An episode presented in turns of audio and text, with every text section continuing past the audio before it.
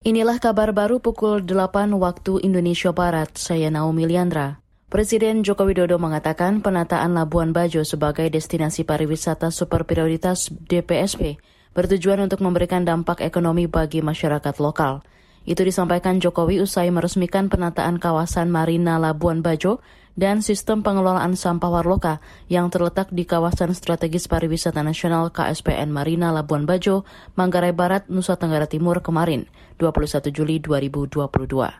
Tujuan akhir dari penataan seluruh kawasan yang ada adalah kesejahteraan masyarakat di NTT, khususnya di Manggarai Barat, lebih khusus di Labuan Bajo. Jokowi menekankan agar lingkungan Labuan Bajo dirawat dan dijaga dengan baik. Dia berharap masyarakat dapat memanfaatkan kawasan Marina Labuan Bajo ini untuk berbagai aktivitas seni budaya yang bisa menarik wisatawan.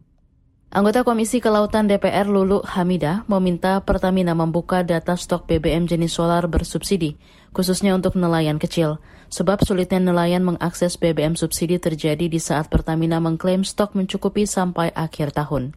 Dia mendorong tata kelola penyaluran distribusi BBM bersubsidi untuk nelayan diperbaiki. Mekanisme itu memang perlu disederhanakan. Yang saya dengar misalnya harus ada mekanisme melalui izin dan rekomendasi lah ya dari misalnya dinas uh, setempat. Ini kan juga tidak mudah. Kemudian belum lagi misalnya ada upaya politisasi ini kan agak rumit ya kalau misalkan dinas itu ada yang semangatnya itu tidak melayani kepada warganya tetapi lebih pada politisasi misalnya siapa yang dianggap ini bagian dari uh, pendukung kepala daerah setempat. Politisi PKB Lulu Hamida menekankan BBM bersubsidi harus diprioritaskan untuk nelayan kecil dengan kapal kurang dari 5 gross tonnage atau GT. Menurutnya, nelayan kecil dengan kapal di bawah 5 GT biasanya tidak punya cukup modal untuk membeli BBM non-subsidi guna keperluan melaut. Dia menilai perlu ada satgas khusus untuk memastikan BBM bersubsidi ini tepat sasaran. Draupadi Murmu resmi menjadi presiden India setelah menang dalam pemungutan suara sebesar 64 persen mengalahkan pesaingnya Yaswan Sina yang memperoleh 36 persen suara.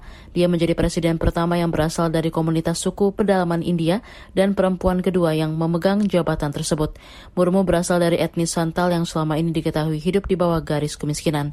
Dalam pemilihan suara, Murmu mengantongi total 2.824 pemilih, termasuk 540 anggota parlemen.